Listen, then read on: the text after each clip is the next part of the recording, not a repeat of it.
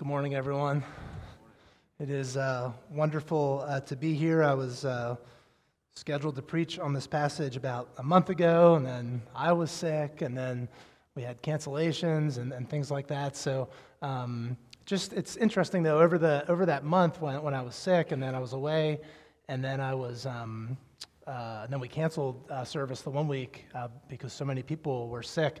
Um, being back last week and this week has just really reminded me of, of like you said, Max, the privilege uh, that we have uh, to be together, and just so thankful that we can hear one another's voices. And I also know there's people, it's just been harder for them to be here during the season. We just want you to know that we miss you and uh, we love you. And so uh, just thankful that we can, we can gather together in this way this morning. So uh, let me just pray, pray for this, uh, this time one more time, and then we'll, we'll dive into this passage. Lord, thanks so much for the privilege Sunday morning gathering together for worship. And uh, we are so grateful for your word and so grateful uh, for all the things uh, that we've, we've already sung and recited this morning, just the reminders uh, of who you are. And pray that during this time that your spirit will work uh, in my heart and among all of us, and that you would make us more and more, uh, conform us more and more into the image of Christ. We pray this in Jesus' name. Amen. So I know I'm not alone in this, but I am a sucker for a good uh, TV show or movie about World War II. I've always really been into them, even when I was little. I remember watching uh, Dirty Dozen and other movies like that with my dad. Um, and this week I was, I was thinking of two pieces in particular one movie and one uh, TV show. The first one, I have to admit, I haven't seen, and I'm annoyed at myself for not having seen it, especially since I'm now trying to open a sermon with it. But it's a much acclaimed movie. Some of you have probably seen called Dunkirk. Did, some, did people see this a couple years ago when it came out? Okay, I know I need to see it. And even though I haven't seen the movie, I'm very familiar with the story, and I'm sure that, that many of you are too. It's the story of the British Navy's remarkable evacuation of 330,000 of their soldiers away from these encroaching Nazi troops. And, and the soldiers, in really heroic fashion, were, were taken away on, on all kinds of, of boats under heavy fire back to England where they would be able to fight another day. And many of them did. It's really an amazing historical story. The second uh, production that, that I have seen is a TV series based on a book called The Man in the High Castle. Has anyone seen this one? Maybe not. Catherine, you've seen it. You're not raising your hand? Okay, thanks. Unlike Dunkirk, this TV show is not a true story, but it's, a, it's really interesting. It's a reimagining of what would have happened in America if the Second World War had been lost. And unlike in, in Dunkirk, in this story, the goal for the Americans in the story is not to leave the country, but, but to stay and, and to resist and, and to work towards restoration. And in this show, there's a lot of things that you would expect uh, from a show about war. You know, bridges are being blown up, assassinations, things like that. But what always gripped me about this show was what motivated the people in the show to live in this way. And the reason they lived the way that they did, the reason they lived with hope instead of despair, despite all the circumstances around them, was because they had seen these secret films that not many people had seen. And what these films showed was, was some sort of alternate universe where the war actually hadn't been lost and the Axis powers had actually been defeated. And the people who saw these films, they were just so, so real and so vivid and so beautiful in a sense that these films just kind of arrested them and caused them to look at the world that they were in and see it differently. Because of these films, they knew that the world that, that they were living in somehow was not all that there was, and that there was indeed something else worth living for. And these things were on my mind this week as I considered this passage that we just heard read. In this passage, Jesus is praying for his disciples, those that have followed him over the past few years. We hear that Jesus doesn't ask his disciples to be taken out of the world, but he prays for them to be protected as he sends them into the world. Not taken out, but sent in. Sent into the world, having been known and loved by Jesus, and sent into the world with a message and a hope that is transformative. Of course, the question of how Christians relate to the world around them is, is one that has taken up many sermons and many books and many arguments. but I think this is one of the clearest and most fundamental passages that, that does begin to help us think through this complicated question. And today we're going to consider how this prayer of Jesus for his immediate disciples helps to shape and form us for our calling in the world today. We're picking back up today in our series in the Gospel of John, specifically in John 17, with what is known as the high priestly prayer of Jesus. And it's just so good for us as we, as we come back into this prayer to just consider what a privilege it is that, that we get to hear how Jesus prays. I know uh, a few sermons ago, Max, I think you said, you know, John 17, that's really the Lord's Prayer, right? Like, this is how Jesus prays. And it's such a wonderful thing to hear how he prays for his disciples, how he prays for us. And so we hear another section of this prayer today, and we're going to consider it in two parts. First, we'll hear how Jesus prays about, about the situation of his disciples, and then we'll hear specifically how he prays for them to be protected in the midst of that situation. Now, in this section of the prayer, we should note Jesus is praying for his immediate disciples, right? Those that have followed him over the last few years. But we know from later in his prayer that he also cares for and prays for those who will come after his immediate disciples. So this prayer is specifically for his immediate disciples, but it's very appropriate for us to consider how these prayers relate to us as those who have followed as well. So, with that in mind, let's start with verses 13 to 16, which I'll read again. It says, But now I am coming to you, and these things I speak in the world, that they may have my joy fulfilled in themselves. I have given them your word, and the world has hated them because they are not of the world just as I am not of the world. I do not ask that you take them out of the world, but that you keep them from the evil one. They are not of the world, just as I am not of the world. So, up until this point in the prayer, Jesus has primarily been praying for his disciples in terms of what had taken place during his life. He's described in the prayer uh, that these disciples had been drawn to him, that they believed in him, and that, and that Jesus had been faithful, that he hadn't lost any of them. He had been faithful to them in this time on earth. But now Jesus is transitioning into praying along the lines of his departure. He knows he's going to be leaving them very soon, and so he's talking to his father about it. And really, there, there's a lot of, of hard things going on in this passage. But verse 13, I think, right off the bat, shows us two really beautiful things that help provide kind of a backdrop for everything else that's going to be said. First, we hear the truth that Jesus is coming to his Father. He is going to go home. Something we've sung about today in terms of our hope as well. It's going to be a really hard journey for Jesus, but he is going home. And most of us, I think, know the goodness of this statement going home, right? Songs have been written, movies have been made, commercials have been shot, all about the goodness associated with that idea of going home. But really, no one knew the idea of going home like Jesus because he was going to go and be back with his Father, back in heaven, back where he belonged, having completed the unimaginable work that had been set before him. And so there, there's a joy for Jesus, even in the midst of this hardship. But look who else there is joy for. Jesus says he is saying these things now so that the disciples may have the full measure of his joy in them. His joy is not just for him, but it's also for his disciples. And he's praying these things uh, uh, out loud, along with many other things that he has told him over the last told them over the last few chapters of John, so that the disciples will hear him. The disciples will be joyful. Now, many of us know how powerful it is when someone that, that cares about you stops and prays for you out loud. It's a wonderful experience.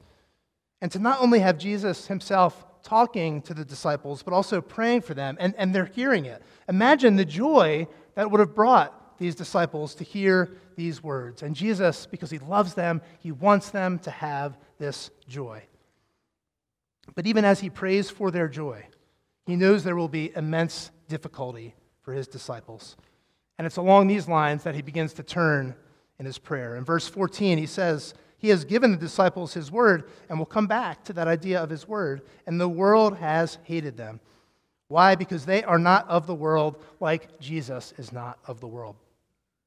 So, some of you know that, that one thing I really love is, is basketball. I, I love to watch basketball, I love to coach basketball. I still love to play basketball at a much lower level as I get older. And those of you who have seen at least one basketball game, you know there, there are some things you can do on the court, and then there's some things that, that you can't do. So if I'm like trying to take a shot and Max is guarding me, and he, you know, he's bigger than me, stronger than me, believe it or not, he comes in and he tackles me, he's not allowed to do that. But if Max tackles me when I'm taking a shot, then I get to do something called shooting free throws, right? Now, here's the interesting thing about free throws. When you're taught to shoot free throws, you're taught to do a couple things. You're taught to bend your knees, taught to bring your elbow in and get down and kind of go up like this. That's how we teach everyone to teach free throws. But do you know that that advice is actually a lie? Because it's been proven time and time again that the much better way to shoot free throws is to, yes, bend your knees, but to bring the ball down here and go like that and shoot. It's actually been scientifically proven it's a lot better to shoot that way. But do good basketball players, some of the greatest athletes in the world who are desperate for any slight advantage in the games that they play, where one point can mean the difference between losing and a championship, do they ever do this? No, they do not. Why? Because they know they will be ridiculed. It just looks silly right? People don't like different. We're, we're naturally drawn o- away from difference sometimes and, and towards people like us. And we can often be naturally suspicious of those that aren't like us. And this is, I think, part of what Jesus is saying in verse 14 that the world has hated the disciples because they are not of the world. The disciples are different. That's part of what Jesus is saying, but it's not all of what Jesus is saying. Because look, if someone shoots a free throw in a weird way, you know, that's one thing. I, I might make fun of it, but I'll just kind of roll my eyes, right? I'm not going to hate the person. We might not like different, but we don't necessarily hate it. We only hate different when different becomes a challenge and even a threat to our own culture and our own way of life. And that was the problem for Jesus and now his disciples. The things that they believed clashed big time with the world around them. Rome wasn't going to like them because the disciples didn't believe Caesar was the true king. The Jewish leaders wouldn't like them because if Jesus was who he said he was, that was big trouble for them. Their positions of power and authority kind of fell apart. Following Jesus just wasn't compatible with the way of the world around them, and it would bring, Jesus says, hatred. First of Jesus and then of the disciples. It was true then, it's continued to be true throughout history, even as Max prayed for people in certain areas of the world where that's even more true, where they really deal with this. Now, one solution for this would be that the disciples could simply leave the world, right, when Jesus does, but that's not going to be the plan. Jesus has something better in mind, not only for the disciples, but for the world. And he continues to pray, and he specifically prays in verse 15 not that the Father would, would take them out of the world, but that he would protect them from the evil one. So the disciples are going to stay in the world, and we'll see why in our next section. There's a reason that they're staying. But Jesus recognizes that it's dangerous for them to be in the world where they have a very real enemy. Yes, an enemy, as Max prayed, that we might want to scoff at, but a very real enemy. And that enemy ultimately is not Rome, it's not Caesar, it's not the Jewish leaders, not any other person. What Jesus is talking about here with the evil one, he's talking about Satan. Now, there are long stretches of the Bible where, where Satan is not an explicit character, and, and it can, not only in our lives, but even in our Bible reading at times, be easy to forget about him. But the beginning of the Bible makes very clear that he is the ultimate enemy of God's people. He hates God, and so he hates God's people. All the way back in the opening chapters of the book of Genesis, first book of the Bible, he's the one who deceives Adam and Eve and turns them against God. And we hear later in the Old Testament how he explicitly opposes God's faithful servant, Job. And we even understand from later in, in the New Testament that Satan is the one who blinds people from seeing the goodness and truth of God. And that Satan is the one who prowls around like a lion, wanting to attack and devour those who follow Jesus. So, this is a very real threat that Jesus is praying about. But Jesus doesn't pray these things in a sort of aloof manner because he prays this as one who knows what it is to be attacked by Satan in a very real way. Some of you will remember that early, uh, right when Jesus was beginning his ministry, he was in the wilderness, he was fasting, and Satan tempted him in three very powerful and different ways, but Jesus remained faithful. And because Jesus remained faithful, he was suited to save and protect his people. And as he was faithful to his father in the wilderness when Satan tempted him, surely his father would be faithful to him in hearing this prayer. You may have heard that the book of James later in the Bible tells us that the prayers of a righteous man are powerful and effective. And look, that is never more true than what we see in John 17, the prayers of the righteous man, Jesus. And so the enemy is real, but the Savior is greater. And so we don't dismiss the threat that Satan is, but we don't walk around cowering in fear either. No, Jesus has won that battle for us, and you better believe the Father hears him as he prays for us, for our protection.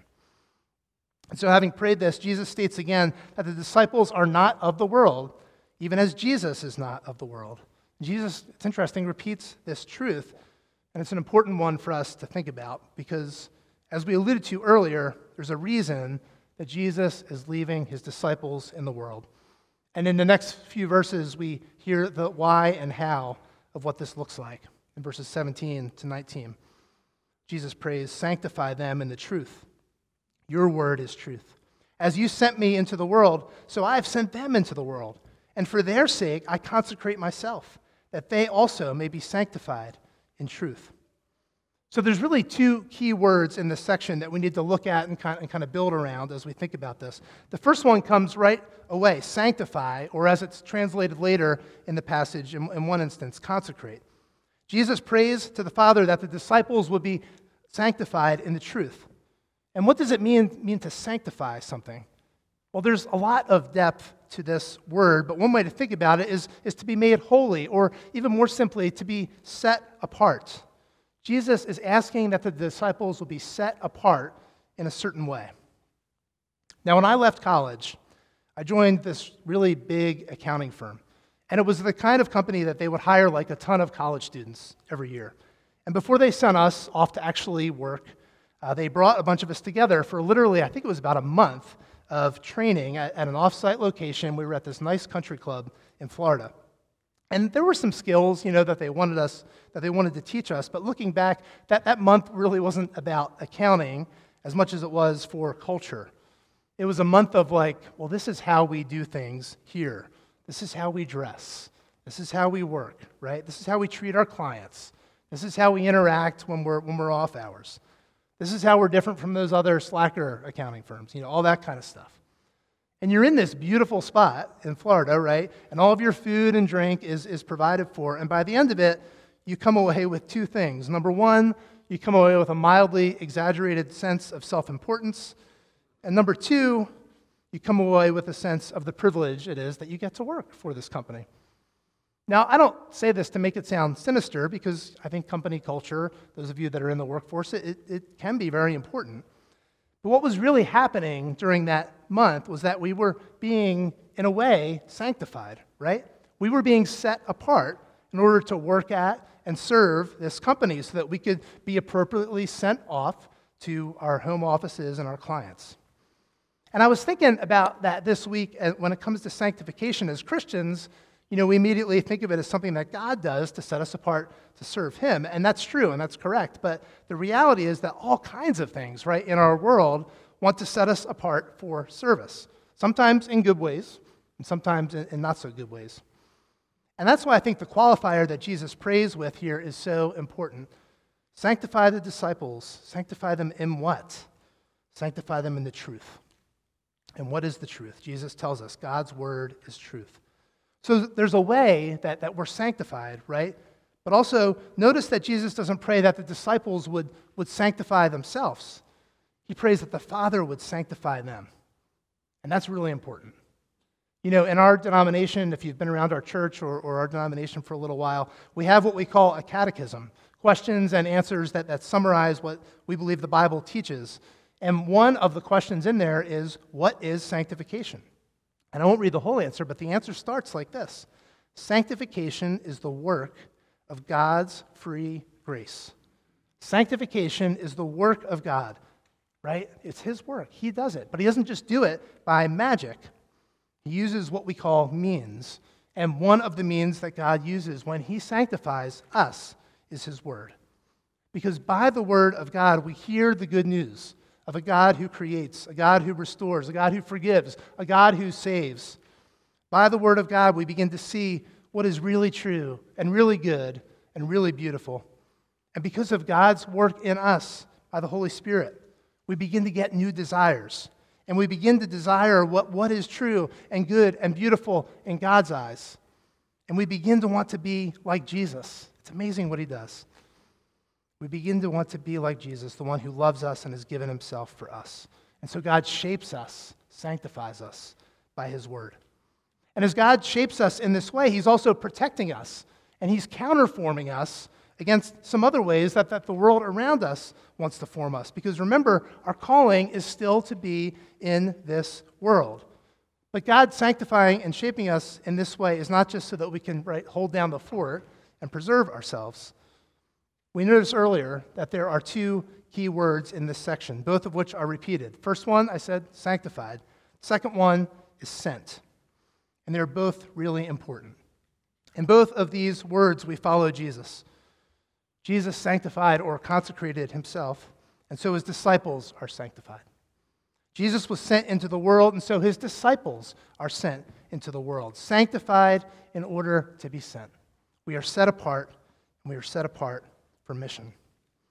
And really, in these few verses, we have kind of the, the conundrum, not just for Jesus' immediate disciples, but for all those who have followed Jesus in the 2,000 years since. What does it mean to, to still be in this world, but, but not belonging to this world? What does it mean to still live in this world and even to be sent into the world, but, but not defined by this world? It's a really hard question to wrestle with.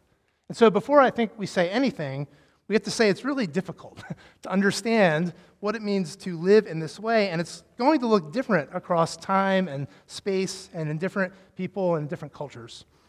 The first response to what Jesus prays here I think, is just humility, because Christians have been trying to understand what this looks like for a long time. And one of the reasons I think it's hard is because living in tension is always hard. We don't always like living in tension because we like things, usually, to be clear and black and white. And so I think there's a big part of us that when it comes to, to living in this world as Christians, what we would really like is just, just give us a long list of specific rules, right? Here are the movies you can watch. Here are the TV shows you can watch. Here's the music you can listen to. Here's who you should vote for. Here are the clothes you're allowed to wear. I, I think there's a part of us that would really like that because it, it feels a little more clear and gives us a little more sense of control. And the struggle to live in tension, I think, can lead to two temptations that Christians fall into all the time, and both of which can trip us up, and both of which Satan, as we talked about, would love to exploit in our lives. Two temptations. First one is just to assimilate and go along with the world and forget about that sanctification part.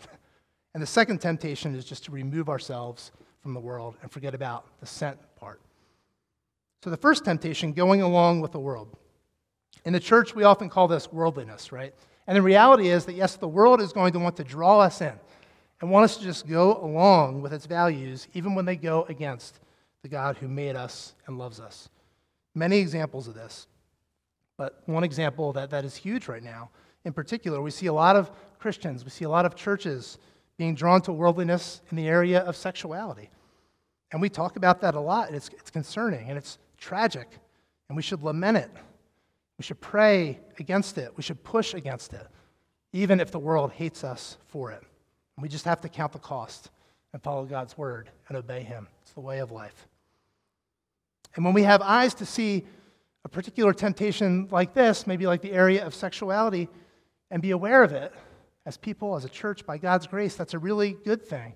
But of course, we also need to be aware that there are a lot of ways to be worldly. And worldliness comes from all kinds of different directions. To use today's parlance, right?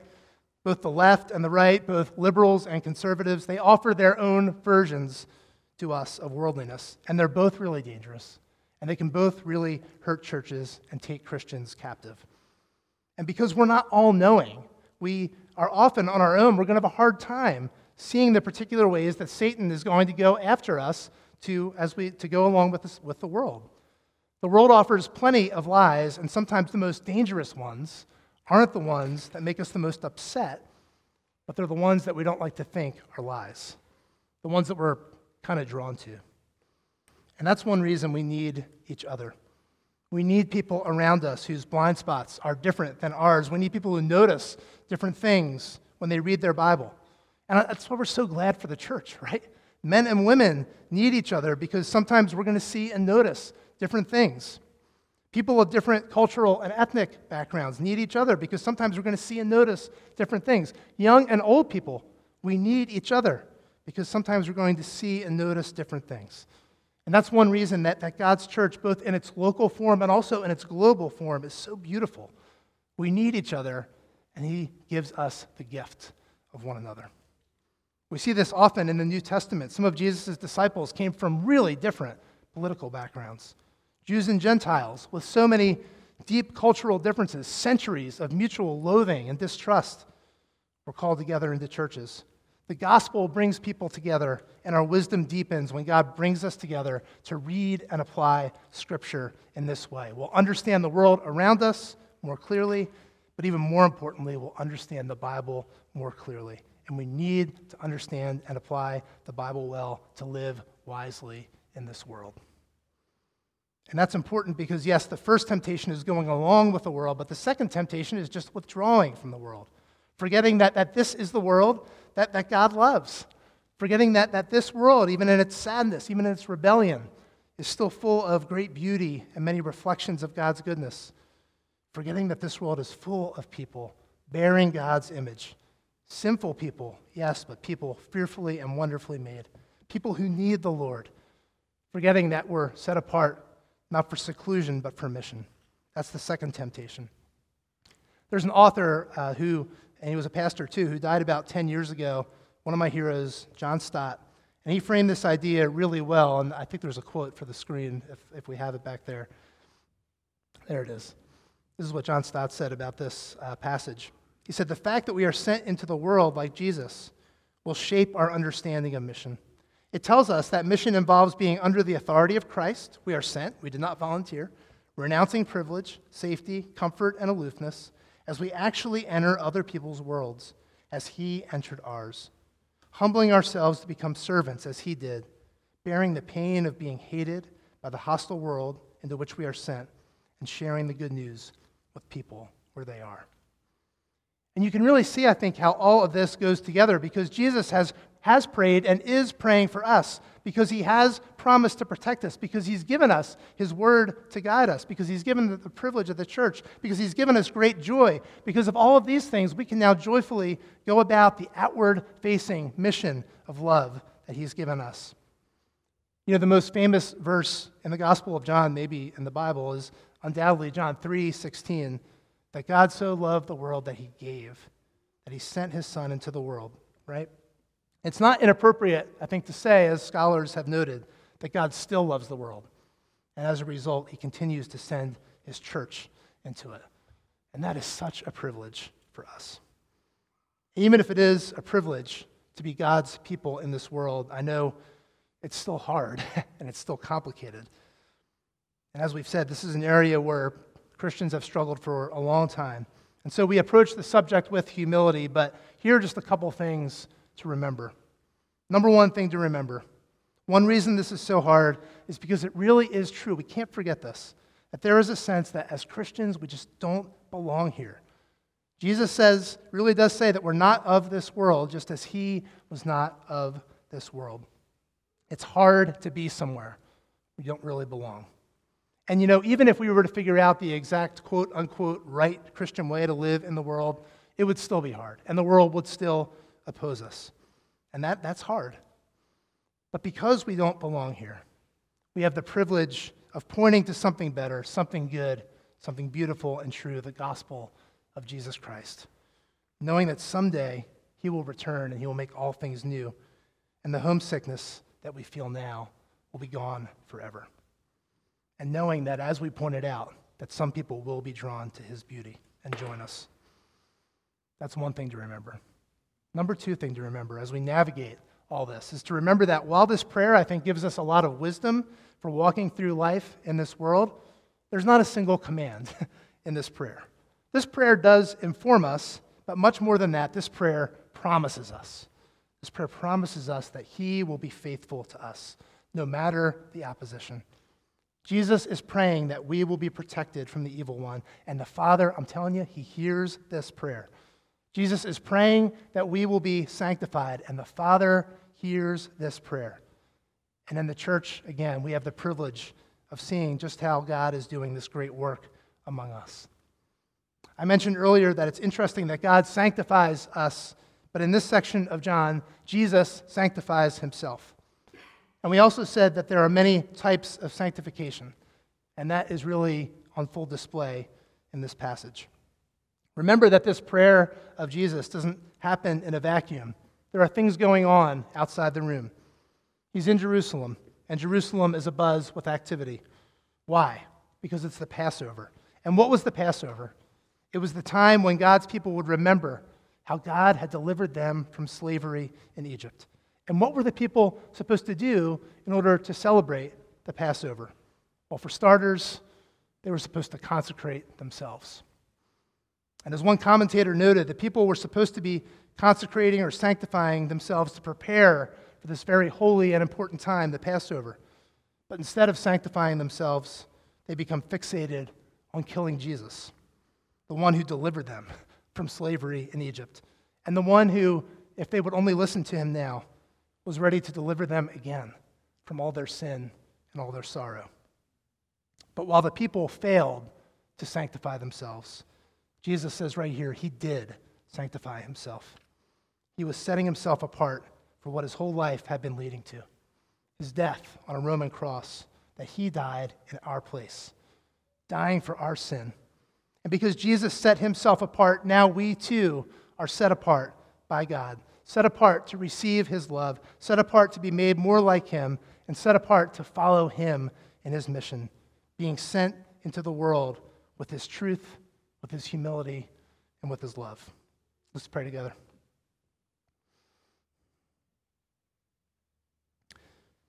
Father, we thank you so much for the privilege of listening in to how Jesus, our Lord, our Savior, the one who came for us, came to this earth for us to hear how he prayed for his disciples and how he loved them and how he loves us.